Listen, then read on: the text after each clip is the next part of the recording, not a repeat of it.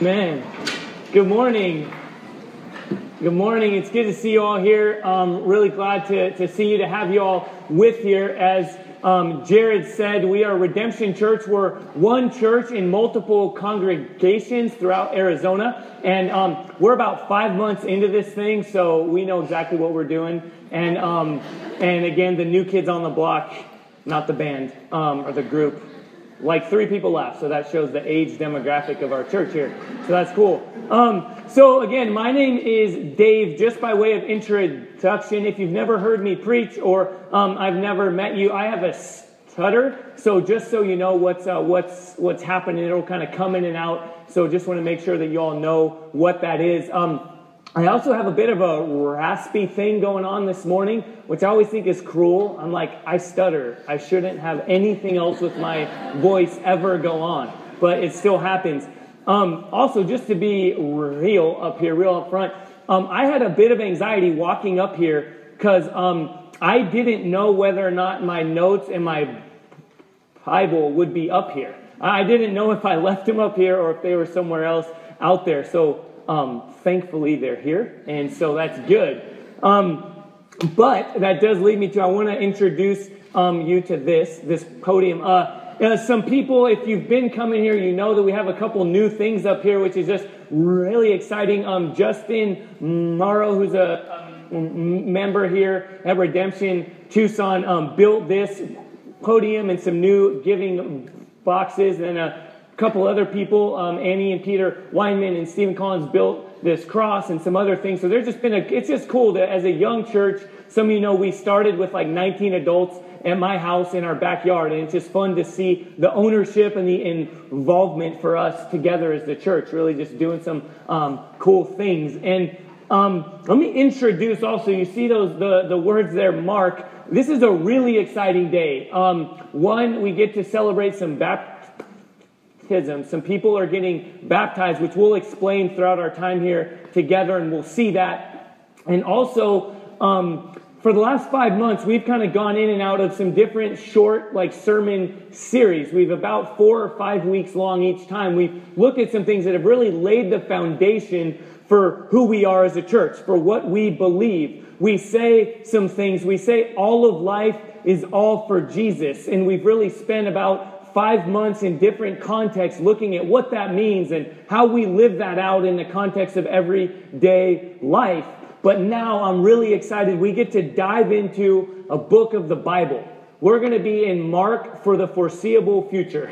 Just, just uh, so you know where we'll be, we're going to um, be in Mark straight up till Easter. Then we'll take a one week break and have kind of a special Easter service. And then we'll get right back into Mark and go through on into the summer. We might take a short break over the summer and we'll get back in it. So we're going to really take our time and really roll our sleeves up and get into um, the gospel according to Mark.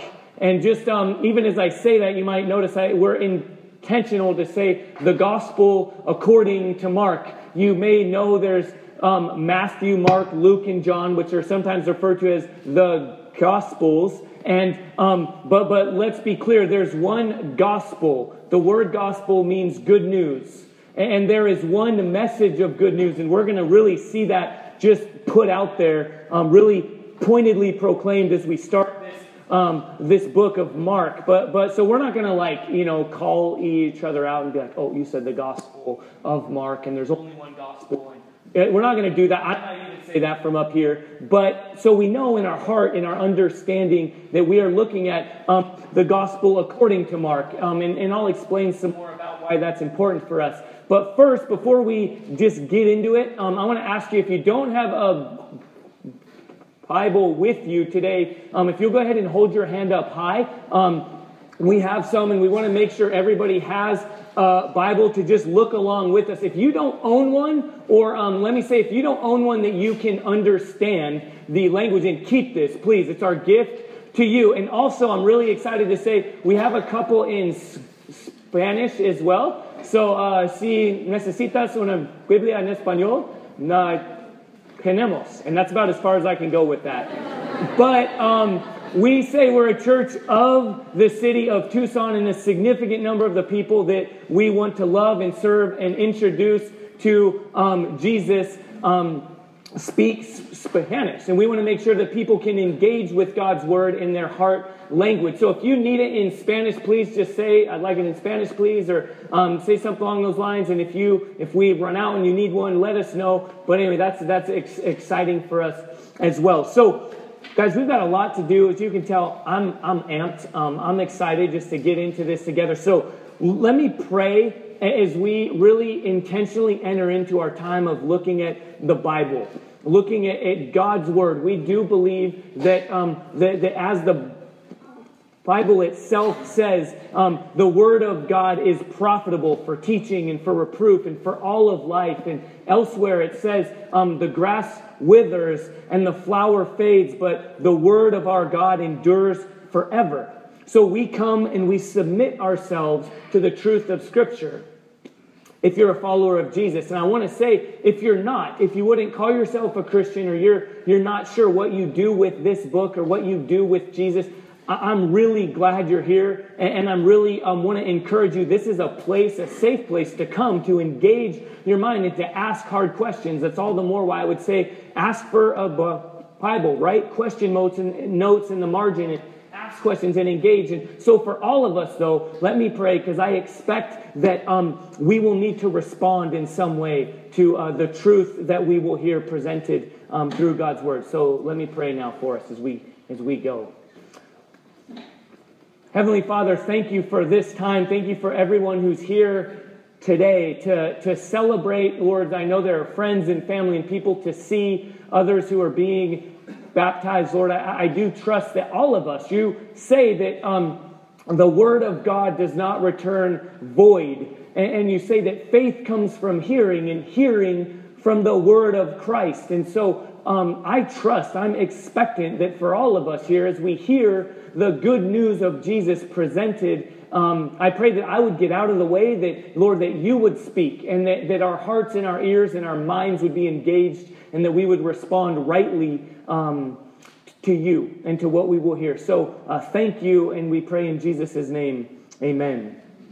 All right, let's just get right after it. Let's start. Um, if you will, turn with me to Mark chapter 1, verse 1. Here we go. The beginning of the gospel of Jesus Christ, the Son of God. Okay, let's um, let's pause right there. Like at this rate, it's going to take 20 years. We'll get through Mark. So, um, no, we're gonna. I'm gonna spend some more time here because the beginning of our time, we need to really um, understand what's happening. Because our tendency today, whether as Christians or as non Christians or whatever, our tendency approaching spirituality or Christianity is to read and just go on and kind of read, um, okay, the beginning of the gospel of Jesus Christ, and of God, as it is written in Isaiah the prophet, behold, I send, and we look for little nuggets. We're just saying, okay, read, read, read, oh, that, maybe that, I'll underline. And we look for like 10 easy steps to uh, better Christianity or, you know, five ways to get, you know, ripped abs and a better, you know, faith. And it's like that's our tendency in life, right? Is to look for the little magic pill that will invigorate us and just give us, you know, a new easy way. But um, the, the way this works is there is a particular point, and, and this is a particular book Mark written to a particular audience. And, so, what we have, we don't just have um, someone following Jesus around with a camcorder, just saying, like, okay, this happened, and then he did this, and then this happened, and then this happened, and we just kind of read along. Or again, it's not just a little um, book of like little helpful tips that we take on and improve our lives in some capacity. What, what is happening here, that very first verse, is a bold proclamation that the original audience, their ears would have been perked up and they would have stopped. Oh, okay, I need to listen in because something is being said here that speaks directly into my life. Because these people, and I assume all of us in this room, are asking some questions. We're saying, is there any hope? We're asking questions. What is my purpose in this life? What do I, how do I make sense of life? What do I do with my current situation? What do I do with this? Um, I'm waiting, waiting for something. I think all of us are waiting for whatever it might be the perfect spouse, the perfect job, the perfect salary, the perfect life stage, whatever it might be. We're waiting and we're wondering um, what do we do with our lives? What is, where can hope be found? Is there a foundation I can build upon? These people were asking that same question in a very significant way. They had been waiting for a long time, wondering, what do I do in my current situation? And the language, the very beginning, says what? The beginning of the gospel. As I said, that word gospel means good news. The good news of Jesus Christ. Most specifically, the Son of God. That language in the beginning, you might notice if you've ever read the Bible in some capacity, what are the very first words in the Bible? In Genesis chapter 1, verse 1, the very first words say what? In the beginning. In the beginning, God. That is the best news for us is the presentation of God. Who is God? His character, and it walks through. In the beginning, God created the heavens and the earth. God said, Let there be light. God, God created all things. And then God said, Let us make man in our image. So, our identity, who we are individually and together as people, is directly related to in the beginning God. And He created us to relationally relate with Him perfectly, to live all of life as the image of God. The, the big theological term is the imago Dei. To live life as the image of God in every way in how we see ourselves and how we treat other human beings and how we function. To live as the image of God. That is good news. But then shortly after, the bad news came. What the Bible refers to as sin or the fall.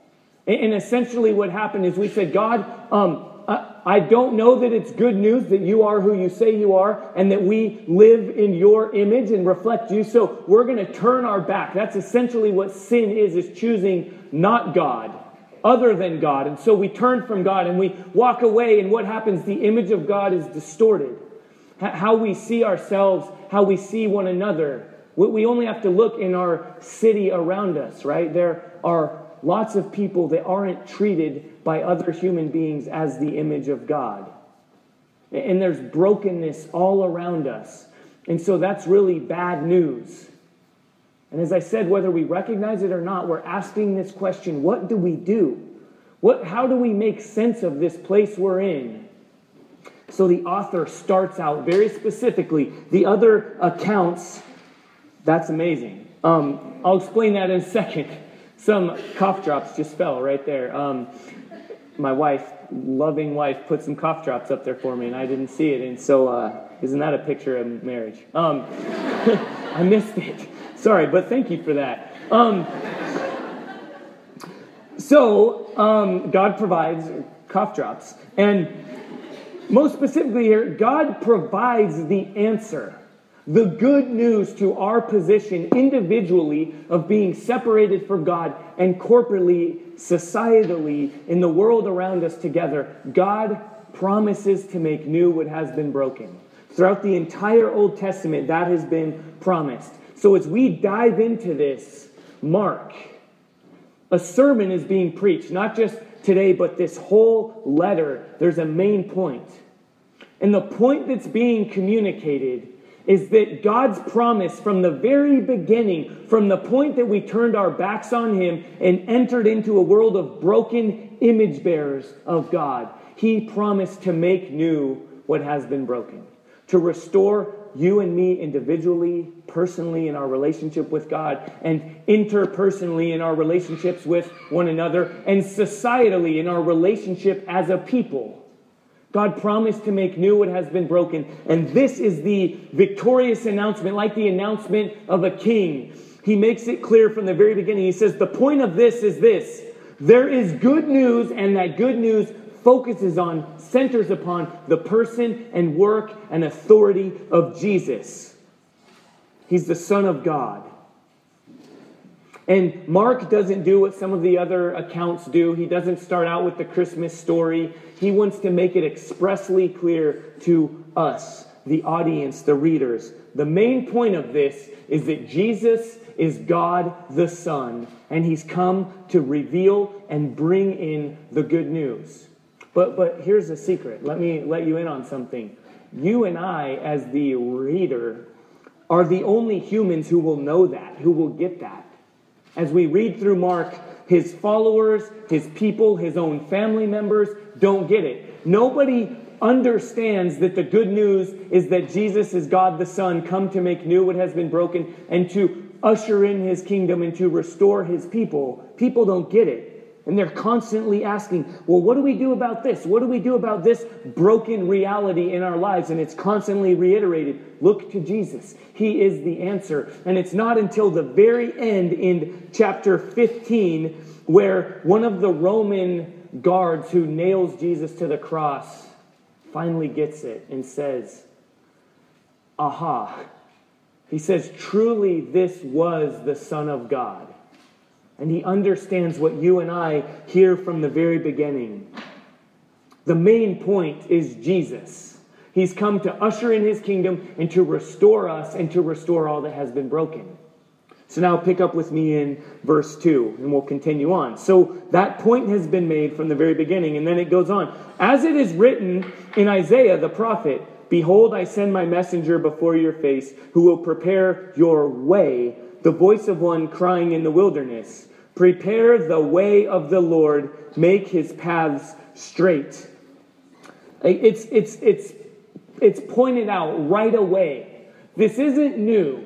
This isn't some new, you know, modern first century idea. This has been the story all along. What is referred to as the story of God or the true story of the universe. That's been told from the very beginning that we talked about. God created us with a purpose and we turned away from Him. And this story has been promised and has been unfolding throughout history, and the time has finally come.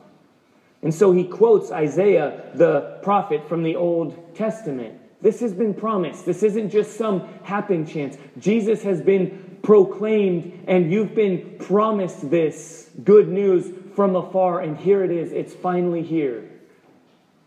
And some language is used there intentionally. It says, prepare the way.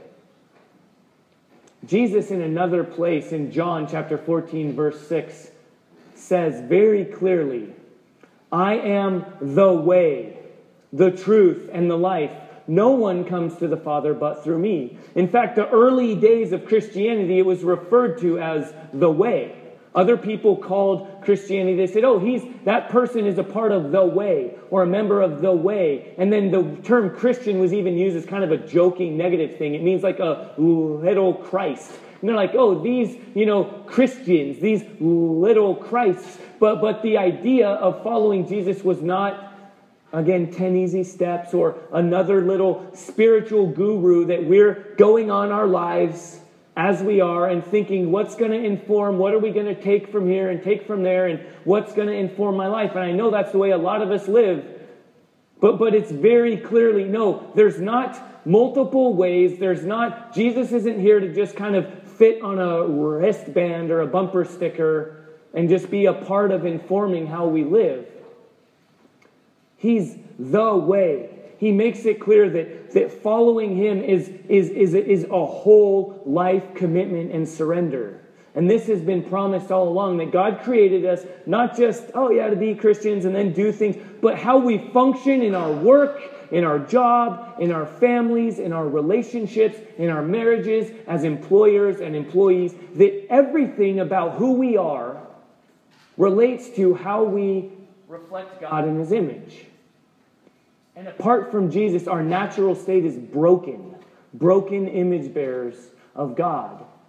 And so Jesus comes to bring about the way of restoration in all of life through following Him.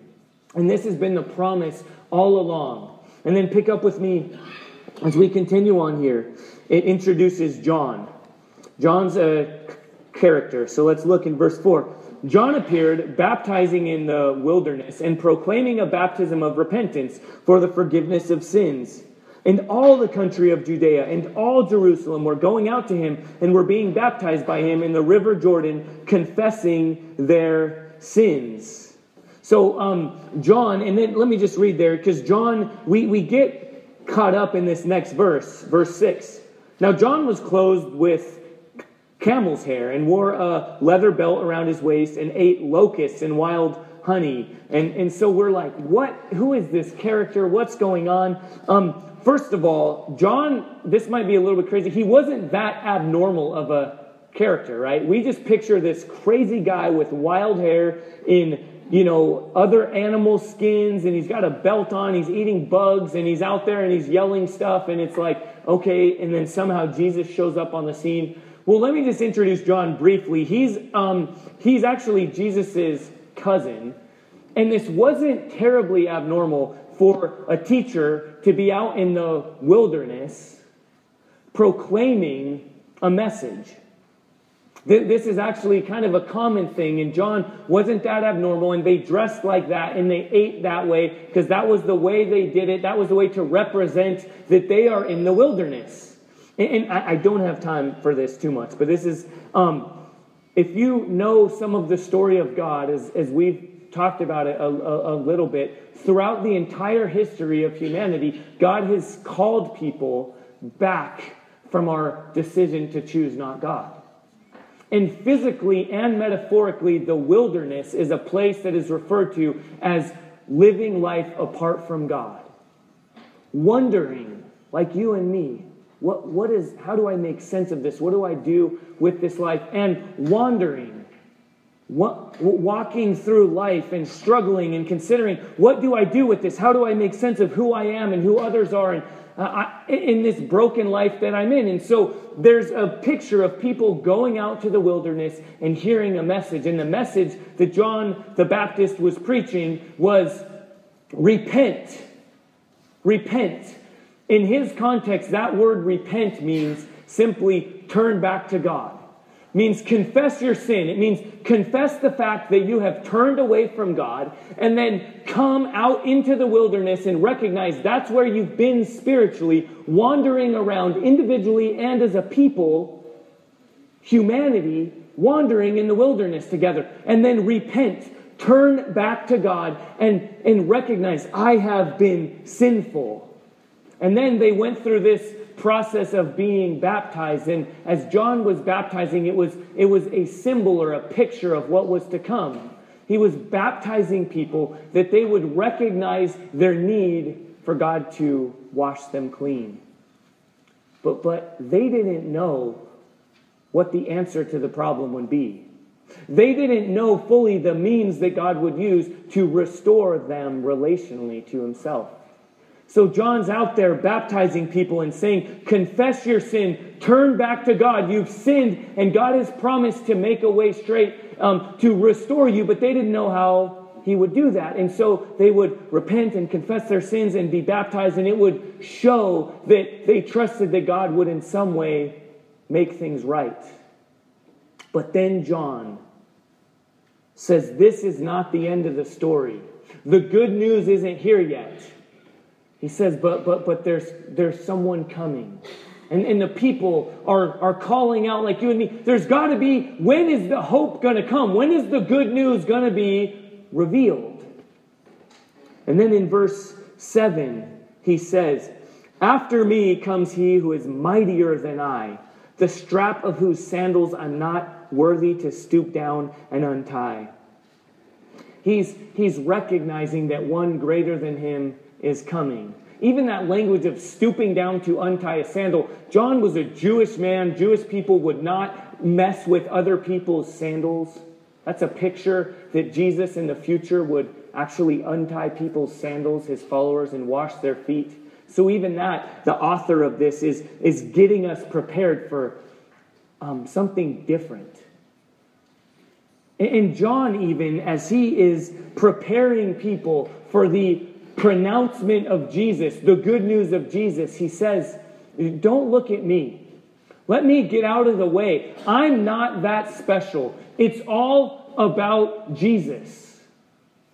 And I've said this to us before here as a church.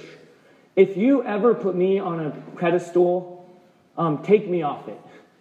And, and, and, um, and I know that could be hard to do to look past me, my superior physical stature, my eloquent speech, right? Just wait, that's not. Um, God has blessed you with a pastor who's short and has a stutter and is pretty easy not to put on a pedestal, but we still are prone to choose not God and to try to replace God and find some other means of finding good news. And John, rightly, like any pastor, any preacher, any podcast you listen to, any place you're in, you, um, our tendency is to, is to elevate others.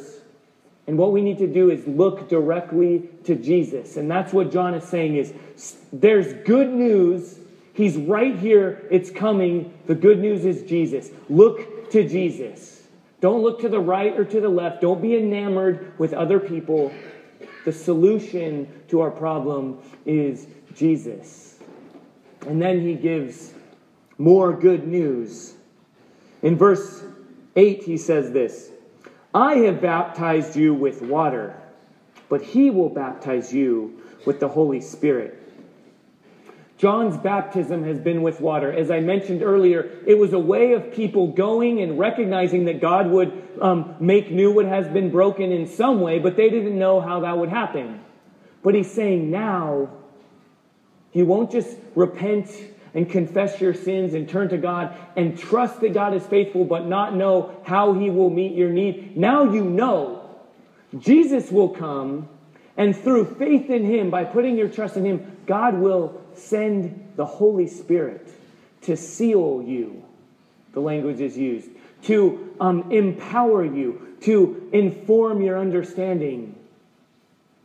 And, I trust that even as I preach, that my language, my crafting of a sermon, my interaction with you is not going to do anything if not for the work of God, the Holy Spirit, enlightening our hearts. The language is used that He turns hearts of stone to hearts of flesh, that, that He melts away bitterness and brokenness and informs our lives and enables us to rightly see Jesus and rightly respond to Jesus. Jesus would come and give a baptism of the Holy Spirit. And as I said, because I think this is our tendency in here, I just want to camp out for a moment on our tendency to elevate others and our tendency in life to look for kind of a CEO type model and, and the coming of the kingdom of Jesus in all these ways. And, and there's, there's a theme throughout Mark that is one of the leader humbling himself.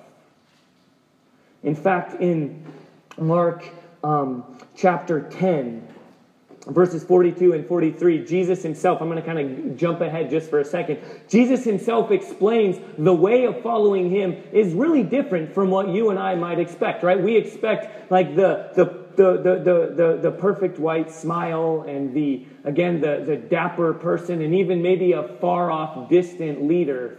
But Jesus says, but whoever would be great among you must be your servant, and whoever would be first among you must be slave of all. For even the Son of Man, that's Jesus, came not to be served, but to serve, and to give his life as a ransom for many.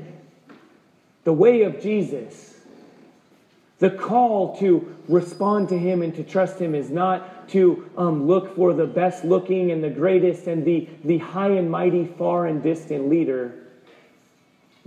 But in Jesus, we see none other than God Himself, humbling Himself to restore what has been broken, to bring the good news in an unpredictable way, to give of Himself. And, and we see that in this next verse, picking up as we continue. In verse 9, in those days, Jesus from Nazareth of Galilee and was baptized by John in the Jordan. Jesus chose to be baptized.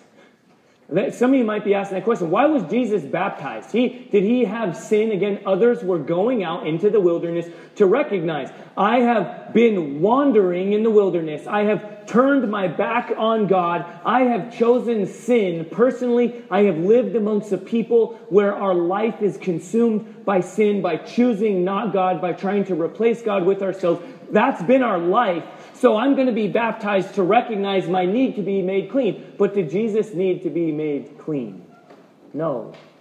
Jesus is God the Son. He never sinned, He was without sin. He would later offer His life up on the cross. And He would be able to do that because He was without sin. He could take your and my place in the, the guilt debt that we have accrued in our lives he would take that on himself.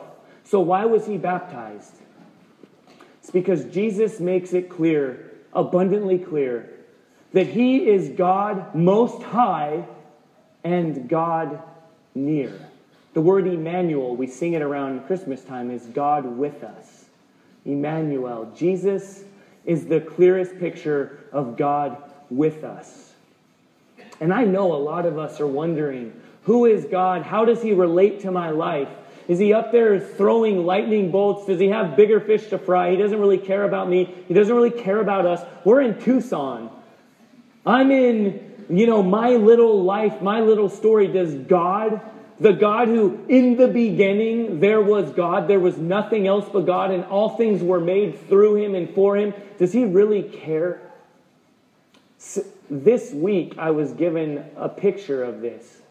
As a girl, I got to meet with um, a couple who are part of our church have introduced me to a family who's gone through a terrible tragedy. Um, a girl, a young girl, who's 15 years old, um, ha- was tragically injured and had something happen to her that was not her fault. And um, some other people, some other um, absent minded adults that should be caring for another image bearer of God weren't treating her the way she should be treated, and she was subjected to injury and is in the hospital. 15 year old girl.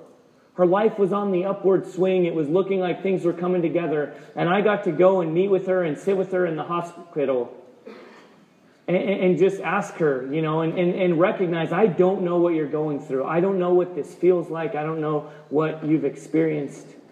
And, and as thankfully she felt the freedom to just be honest and to share with tears streaming down her face and her mom's face.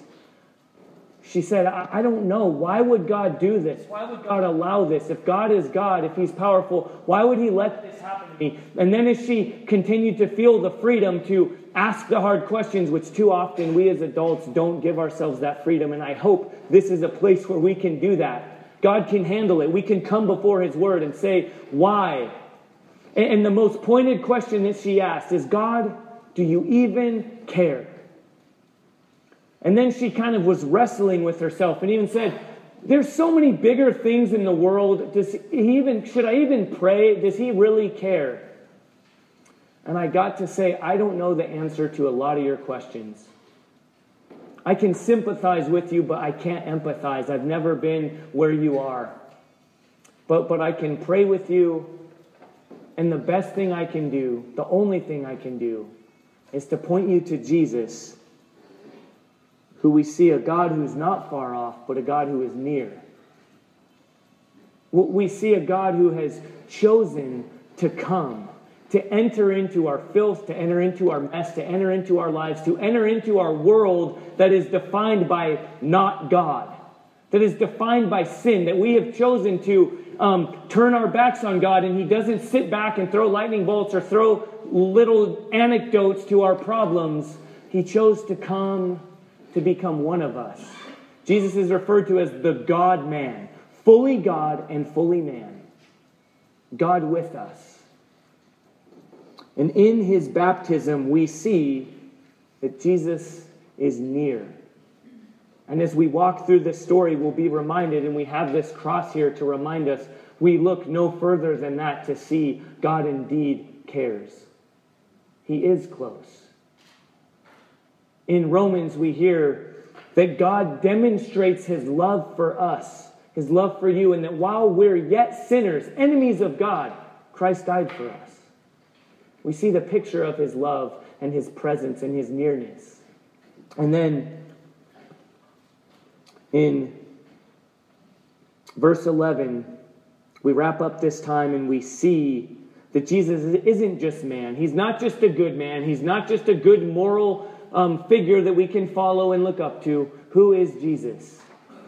We saw it in the very beginning, right? Verse 1, the beginning of the gospel of Jesus Christ, the Son of God. And then as Jesus comes out of the water, what happens? And a voice came from heaven You are my beloved Son. With you I am well pleased. Jesus and his identity and his work and what he's doing is the best news you and I could ever hope to hear. Jesus, God the Son, who would give his life on the cross, is none other than God himself, the Son of God. And the Father makes it abundantly clear in you I am well pleased. And so, the message of good news that our lives can be shaped around, that I'm calling us right now today to respond to, is that by identity with Jesus, by being little Christs, by being Christians, by surrendering and repenting, not just a repentance of saying, Yeah, God's perfect, nobody else is perfect, I've sinned, um, I don't know what the answer is, I don't know what the way is, I don't know the solution. We see the solution is Jesus, God the Son, who's come to usher in his kingdom, to make new what has been broken, and to restore you and me back to our relationship that God has created us for. So that through faith in Jesus, by placing your trust in him and saying, I need you to make new what has been broken, I need you to restore me to the Father. Through faith in him, you and I here in you I am well pleased, my son, my daughter. Though we are naturally enemies of God by faith in Jesus, we can become children of God. That's the best news we could ever hear. And it's not just an ethereal spiritual news, this is good news that God has come to make all things new. Revelation says that, that Jesus on his throne says, Behold, I'm making all things new. So you and me, as the imago Dei, as the image bearers of God, and how we function, and how we look at ourselves in the mirror, and how we live when no one else is around, and how we treat other human beings, and how we relate to one another, and how we live in all of life. It is as restored children of God, forgiven of our sin, forgiven of our choice of turning away from God through Jesus.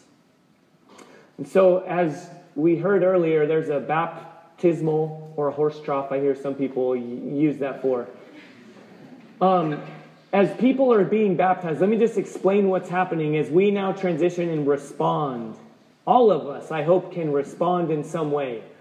What will happen is the people who are being baptized, nothing is saving about being baptized. It's not like you were not a Christian and now you're baptized and now you are a Christian. Um, being a Christian is only being a follower of Jesus by again repenting and turning to God through faith in Jesus. It's as simple as saying, Jesus, I trust that you are God the Son and that you have come and you've given your life for me, that I need a solution and you are that solution to restored relationship with God, to restored life. I give my life to you. All of life is all for Jesus. And I'll ask the people who are being baptized, I'll say, Do you believe these things? And they will say, I do. And then I'll say, It's my incredible honor to now baptize you in the name of Jesus, dead to sin and raised again in newness of life. It's a picture, a symbol that through faith in Jesus, the life of sin has been put to death and through faith in Him, you are raised again in newness of life, given a new heart, given new ambitions, given new purpose, given new relationship to God as our Heavenly Father, a new relationship to one another, a new relationship to all of life as a follower of Jesus. So, as we close and respond, I want to ask you a couple things.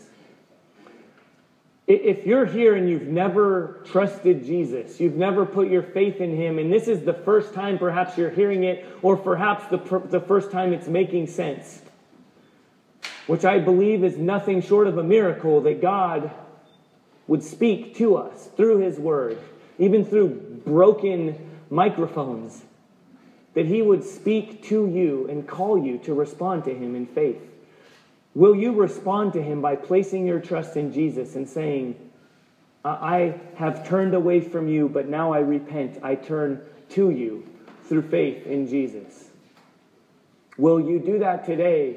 Perhaps you've heard these things and you have questions. You have more questions. Again, I'm so glad you're here, and I encourage you to engage, to enter in, to write questions, to interact, to talk, to um, write down, fill out a connection card. You're not going to scare us or offend us. I want you to put down what you're thinking. I want to get together with you for um, coffee or some drink and get to know and talk to you and, and dialogue together. There's freedom, like that girl in the hospital room, to ask these questions. And I'm confident that I don't have the answers, but Jesus is the answer. And we'll just look at him and talk about how that works.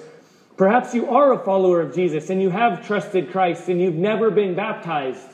I want to invite you today to publicly declare, I am a follower of Jesus and I have been made clean through nothing I could do but solely through Jesus. The good news of God the Son coming to usher in his kingdom and to make new what has been broken, to restore me relationally to God and to others.